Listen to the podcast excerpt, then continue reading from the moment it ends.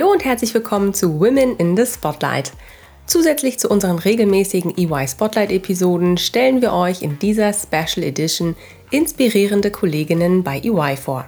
Die Gleichstellung von Frauen und die Sichtbarkeit ist in den unterschiedlichsten Branchen und Unternehmen immer noch ein sehr großes Thema. Auch EY liegt es am Herzen, bestimmte Bias aufzubrechen und darüber zu sprechen, um Veränderung zu bewirken. Vielfalt lebt von den Unterschieden in Perspektiven, Erfahrungen und Charakteristiken. Rollenbilder und Stereotypen sind für echte und gelebte Vielfalt dabei die größte Bremse. Mit Women in the Spotlight möchten wir EY-Kolleginnen mit ihren einzigartigen Geschichten eine Plattform geben. Seid dabei, wenn unsere Kolleginnen ganz persönlich werden, ihre Herausforderungen im Berufsleben schildern, aber vor allem auch Erfolgsmomente mit uns teilen. Hallo und herzlich willkommen zu einer neuen Folge EY Spotlight. In unserer Reihe Women in the Spotlight spreche ich heute mit Nadine, die als Text Technology Consultant nicht nur zwei vermeintlich unterschiedliche Bereiche zusammenbringt, sondern auch ein ganzes Team verantwortet. Studium, Master, Doktorandin, Autorin, globale Finalistin beim EY Young Tax Professional of the Year 2020 und Teil des EY Global Tax Advisory Council.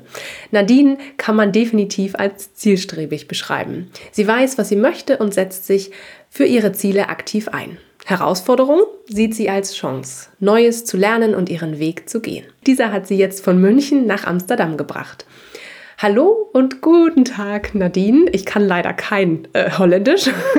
Ich freue mich sehr auf unser Gespräch. Schön, dass du bei uns bist. Hallo, Dana. Nadine, heute sprechen wir über deinen beeindruckenden Karriereweg. Da interessiert es mich natürlich, wie und wo der Weg überhaupt angefangen hat.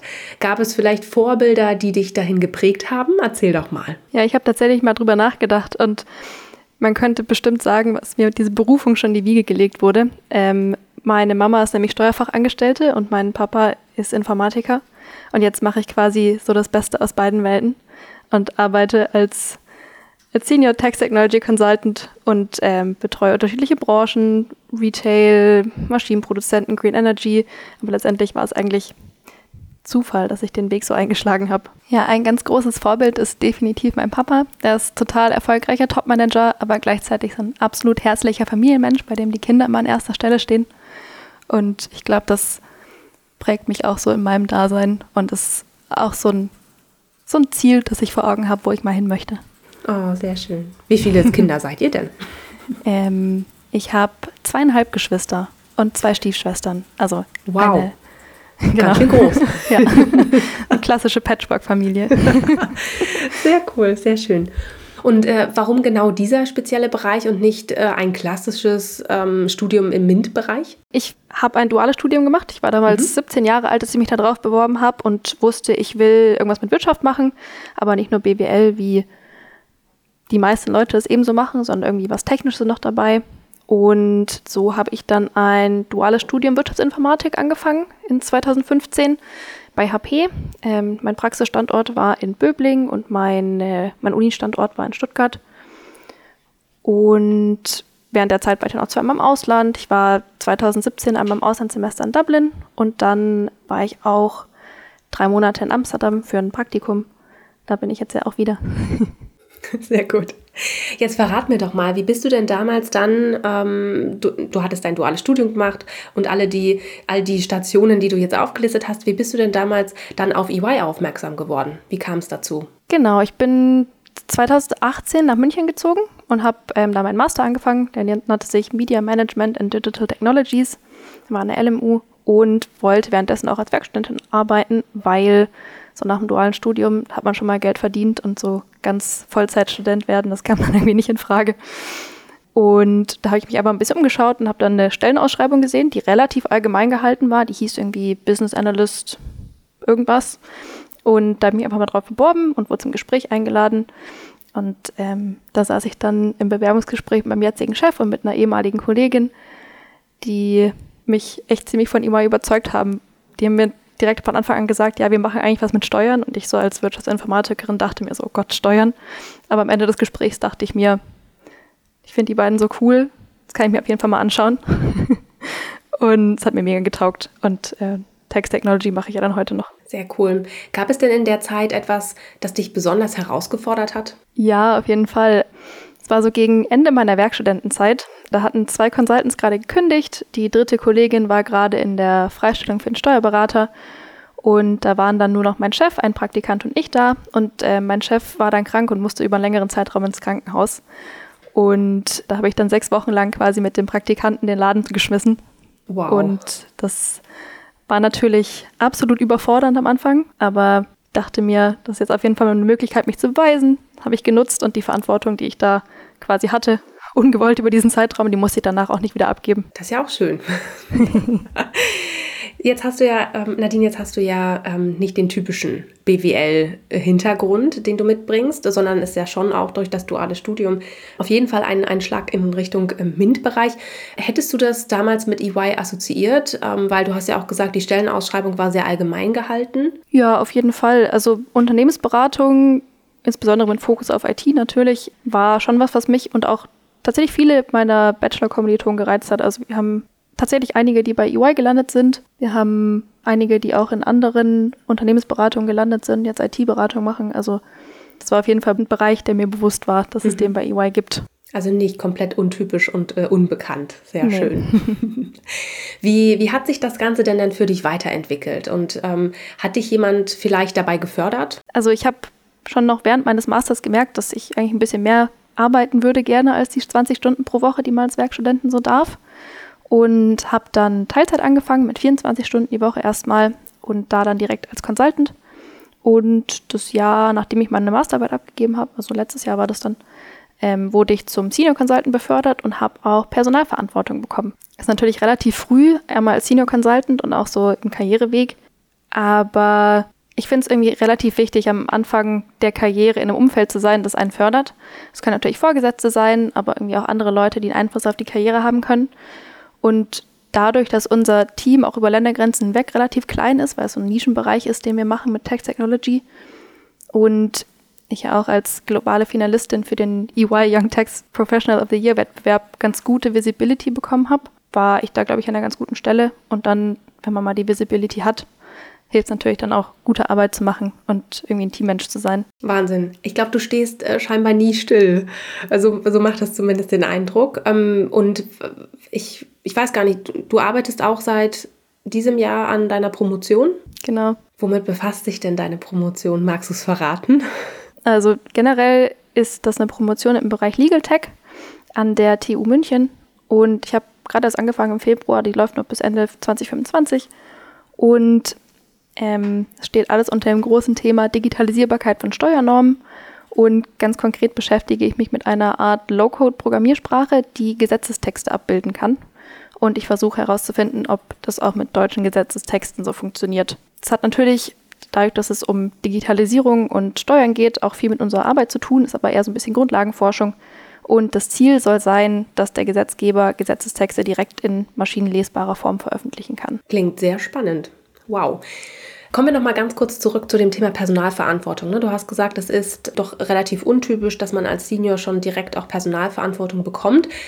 Wie kam es denn dazu? Ich habe das damals vorgeschlagen, einfach so ein bisschen Initiative ergriffen. Also wir hatten keinen Manager bei uns im Team zu dem Zeitpunkt. Das kam mir natürlich ein bisschen zugute. Und ich bin auch generell großer Freund von Feedback geben, Feedback bekommen. Ich habe auch davor schon unsere neuen Praktikanten, Werkstudenten, Consultants angelernt, Aufgaben verteilt. Und das war für mich eigentlich ein logischer Schritt. Und jetzt habe ich äh, zwei Werkstudenten und einen Vollzeit-Consultant. Das ist schon relativ viel Verantwortung. Schön.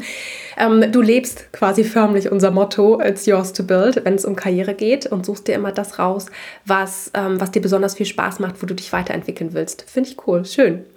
Hast du denn einen Tipp ähm, für junge Talente, die am Anfang ihrer Karriere stehen und ihre Ziele verfolgen wollen?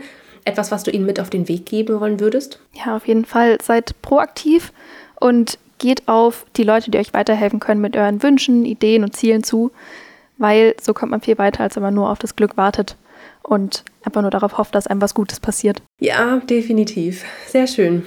Lass uns noch mal ganz kurz zurückkommen zu äh, deiner Rolle als Führungskraft. Stehst du da auch manchmal vor Herausforderungen, vor Problemen, wenn es äh, um diese Rolle geht? Ja, auf jeden Fall. Erstmal ist natürlich der Altersunterschied zwischen mir und meinem Team quasi nicht vorhanden. Ähm, mein Consultant ist sogar älter als ich. Wir verstehen uns auch alle privat sehr gut. Und das ist manchmal ein bisschen ein komisches Gefühl, die privaten und beruflichen Beziehungen zu trennen und ähm, auf quasi berufliche Leistung dann irgendwie objektiv mal drauf gucken zu können. Und ist auf jeden Fall ganz klar auch noch zusätzlicher Zeitaufwand. Wir sind ein relativ kleines Team, arbeiten viel miteinander und wir haben ja auch bei EY einen relativ strikten Feedback-Zyklus, wo in bestimmten Zeiträumen dann immer Feedback gegeben wird. Und in dieses Feedback geben, was ich natürlich eine super Sache finde, ähm, läuft auch immer relativ viel Vorbereitung rein, wo man sich eben auf das Gespräch vorbereitet, das Gespräch durchführt, ähm, vielleicht nochmal drüber nachdenkt, dort später nochmal drüber spricht. Also das ist natürlich Zeitaufwand, der nicht zu unterschätzen ist auch. Ja, was man auf keinen Fall unterschätzen sollte. Ne? Jetzt bist du seit wenigen Tagen in Amsterdam und hast dein Münchner Team hinter dir gelassen. Wie kam es denn dazu? Erzähl mal ein bisschen mehr. Ja, ich wusste eigentlich schon, nachdem ich aus meinem letzten Auslandsaufenthalt zurückkam, dass ich nochmal ins Ausland möchte. Und das hat sich einfach gerade ganz gut ergeben und ich hatte das irgendwie bei meinem Chef mal angesprochen und der meinte, ja, ich soll mich mal bei seinem Chef melden, weil der ganz gut vernetzt ist. Das ist dann quasi unser Subservice-Line-Leader. Und quasi ihm erzählt, was ich gerne möchte, dass ich ähm, ins Ausland möchte, dass ich ein Team möchte, das irgendwie was in die Richtung macht, das wir auch machen, ähm, wo ich ein bisschen was lernen kann und was mir auch für meine Karriere ein bisschen weiterhilft. Und er meinte dann einfach, ja, ähm, da hat er schon eine Idee, er meldet sich, wenn es ein Update gibt und dann eine Woche oder zwei danach ähm, kam dann schon die Rückmeldung, dass es dann nach Amsterdam geht. War Amsterdam quasi so dein, ja, deine Stadt der Wahl? Hast du ihm das mitgegeben oder hat er das für dich äh, klar gemacht? Nicht unbedingt. Meine einzige Einschränkung war, dass die Zeitzone einigermaßen passen muss. Mhm. Dass mein Verlobter auch mit kann, weil der insbesondere für ein deutsches Unternehmen arbeitet. Das heißt, ähm, wenn die Zeitzone ganz anders wäre, ist es natürlich ein bisschen schwierig. Genau, sind wir dann eben für ein Jahr in Amsterdam. London war noch auf dem Tisch, aber Amsterdam hat sich dann irgendwie besser ergeben. Jetzt für ein Jahr hier und genau, wie gesagt, mein, mein Verlobter ist auch dabei und äh, mein Pferd hole ich dann auch noch ab. Du hast ein Pferd. Reitest du in der Freizeit? Ja, genau. Ich reite seit ich vier oder fünf bin. Also jetzt auch schon knapp 20 Jahre. Das Pferd habe ich jetzt seit 16 Jahren. Oh, spannend. Und dann, dann nimmst du das einfach so mit. Ist das nicht auch eine große Herausforderung, dass auch noch neben dem Umfeld, was sich verändert, ähm, auch noch äh, sich um das Pferd äh, noch mit zu kümmern und dort ein Plätzchen natürlich zu suchen? Oder fiel dir das sehr leicht? Mm, ich bin auch auf der Suche nach einem Stall für mein Pferd. Okay. auch weil das aus der Ferne nicht ganz so gut geht. ist nicht wie bei einer Wohnung, dass man da irgendwie eine Online-Besichtigung mal machen könnte. Mhm. Aber ich meine, innerhalb Europas ist es relativ unkompliziert. Da packt man das Pferd in den Hänger, kriegt eine Bescheinigung vom Tierarzt, dass das Tier gesund ist und dann kann man eigentlich los. Na, dann hoffen wir mal, dass ihr beide bald wieder vereint seid. Kannst du denn schon sagen, jetzt so nach ein paar Tagen, ähm, wie sich deine Arbeitsinhalte in Amsterdam verändern werden? Oder gibt es überhaupt etwas, was sich verändern wird für dich? Oder gibt es schon etwas, was sich abzeichnet, was, was dir vielleicht besonders gut gefällt? Ja, also der Themenbereich bleibt auf jeden Fall gleich. Text Technology. Mhm. Ich bekomme aber auf jeden Fall neue Kunden und ähm, bin dann auch in einem neuen Team. Einen Kunden aus München habe ich tatsächlich mitgenommen. auch praktisch. Alle, genau, aber alle anderen Projekte habe ich abgegeben. Und ich freue mich insbesondere drauf, dadurch, dass wir letztendlich die gleiche Dienstleistung erbringen in München und jetzt dann auch in Amsterdam, wie unterschiedliche Teams das machen, wie da die Herangehensweisen sind, ähm, was für Arbeitsergebnisse am Ende dabei rauskommen und dann quasi diese Learnings dann auch wieder mit nach München zu nehmen und generell dieser Text Technology Bereich ist eine ziemliche Nische aktuell noch und sich da ein bisschen besser zu vernetzen, ist auch super wichtig und eine richtig gute Chance. Hm. Kannst du denn eigentlich Niederländisch? Oder wie, wie kommuniziert ihr auf Englisch? Genau, eigentlich sprechen hier in den Niederlanden alle Englisch. Ich habe aber auch vor, Niederländisch zu lernen. Hast ja jetzt ein Jahr Zeit. Genau, habe jetzt ein Jahr Zeit. Okay, gut. Sehr schön. Hast du denn schon eine Idee? Gut, ich meine, jetzt liegt erstmal das Jahr vor dir. Ähm, hast du denn aber schon eine Idee, wie es denn nach Amsterdam für dich weitergeht? Ja, aktuell ist der Plan, dass ich danach wieder nach München zurück in mein Team gehe. Und da freue ich mich natürlich auch wieder drauf, weil ich mein Team auch wirklich sehr gern mag. Und freue mich dann auch drauf, unsere Struktur und unsere Arbeitsweise ein bisschen vielleicht zu verbessern. Mal sehen, was ich so lerne jetzt in diesem Jahr. Und dann mal schauen, wie es dann wieder zurück in München mit mir weitergeht. Mhm. Sehr interessant. Lass uns noch mal ganz kurz auf äh, den ein oder anderen Meilenstein in deiner bisherigen Karriere äh, kommen. Du hast, wir haben es vorhin ein bisschen angeteasert, ähm, von beiden Seiten, sowohl ich als du. Du bist Teil des EY Global Tax Advisory Council. Was bedeutet das? Genau, das Global Tax Advisory Council, das ist quasi ein Sounding Board für unser globales Tax Leadership. Ähm, die sitzen in den USA und die bestimmen quasi unsere ganze strategische Ausrichtung für die Tax. Und dieses Tax Advisory Council, das sind verschiedene Leute aus unterschiedlichen Ranks, die quasi einmal im Quartal mindestens oder je nachdem, wie viele Themen es gibt, manchmal auch öfter zusammenkommen und über aktuelle Themen diskutieren und ein bisschen zurückgeben, wie läuft es in ihren Regionen und wo läuft es zum Beispiel gut, wo läuft es zum Beispiel schlecht, aus welchen Regionen könnte man sich vielleicht was abschauen. Wir haben beispielsweise letztes Mal über Hybrid Work gesprochen, also über quasi, dass man die Leute wieder aus der Arbeit von zu Hause wieder zurück ins Büro bekommt. Und das ist eigentlich ein ganz, also es sind auf jeden Fall jedes Mal richtig gute, angeregte Diskussionen. Und es ist auch wahnsinnig spannend auch zu hören, wie das in anderen Regionen so läuft und dass sich doch viele der Probleme auch weltweit wiederfinden. Sehr spannend, weil es sind ja auch ähm, immer ja, tagesaktuelle Themen, ne, mit denen man sich da beschäftigt. Sehr cool. Du warst auch beim EY Young Tax Professional of the Year, ist ja auch eines unserer globalen ähm, Events, was wir, was wir durchführen, um den Young Tax Professional of the Year quasi zu finden. Ähm, du warst im Jahr 2020 dabei. Wie war das für dich? Genau. Vielleicht noch mal ein bisschen Kontext dazu. Ja. Dieses EY Young Tax Professional of the Year, das ist quasi wie so eine Art interner Talentwettbewerb. In Deutschland benutzen wir das, um interne Talente, die schon bei EY sind, zu fördern. Ähm, es gibt aber auch andere Länder, die das benutzen, um richtig gute Leute von Unis zu rekrutieren, quasi mit diesem Wettbewerbsverfahren. Und der Gewinn ist dann sozusagen eine ähm, Einstiegsstelle bei EY. Und letztendlich war das ist so ein etwas längerer Prozess von ähm, verschiedensten Trainings, verschiedensten Vorbereitungen. Wie halte ich eine Selbstpräsentation? Wie präsentiere ich über ein fachliches Thema? Insbesondere, das war natürlich dann noch so ganz Anfang der Pandemie und das erste Mal im virtuellen Format wie mache ich das auch alles online? Und da waren, glaube ich, Teilnehmer aus, bin mir gar nicht mehr ganz sicher, es waren entweder knapp über 40 oder knapp über 50 Länder, die dabei waren. Ähm, alle in meinem Alter und alle quasi handverlesen, wenn man das so sagen kann. Und es war, war super cool, auch in dem virtuellen Format. Es war mega viel Austausch. Wir hatten quasi eine Art Speed-Dating, wo wir uns irgendwie so mit allen mal ein bisschen austauschen konnten und mit vielen davon habe ich auch immer noch Kontakt. Also insbesondere um einfach dieses globale Netzwerk aufzubauen, war das wirklich ein unglaubliches Event. Und man hat natürlich auch das ähm, UI Text Leadership kennengelernt. Das ist natürlich auch eine ganz coole Sache und konnte denen Fragen stellen. Es waren viele fachliche Fragen dabei, aber auch viele persönliche Fragen. Ich habe zum Beispiel die, die Kate Barton gefragt, wie sie das denn eigentlich macht mit ihrem Job. Sie macht total viel ehrenamtlich und hat noch eine Familie, wie sie das irgendwie alles unter einen Hut bekommt. Also es war quasi hautnah. Zum Anfassen quasi des genau. Leadership. Genau. Sehr schön. Schöne, schöne Möglichkeit auch im virtuellen Rahmen, dass das so möglich ist und, und nahbar auch ist. Ja, auf jeden Fall. Bestimmt eine ganz, ganz tolle Erfahrung. Wir hatten ja in einem unserer letzten Podcasts auch äh, Ramon und Pascal da, äh, die uns erzählt haben, ähm, wie, es, äh, wie es für Ramon war, äh, nach Dubai äh, zu fahren mhm. vom Young Tax Professional of the Year. Auch sehr spannend, zumal sie da ja auch beide eine sehr enge äh, Mentor-Mentee-Relationship ähm, aufgebaut mhm. haben. Wirklich ganz großartiges Format.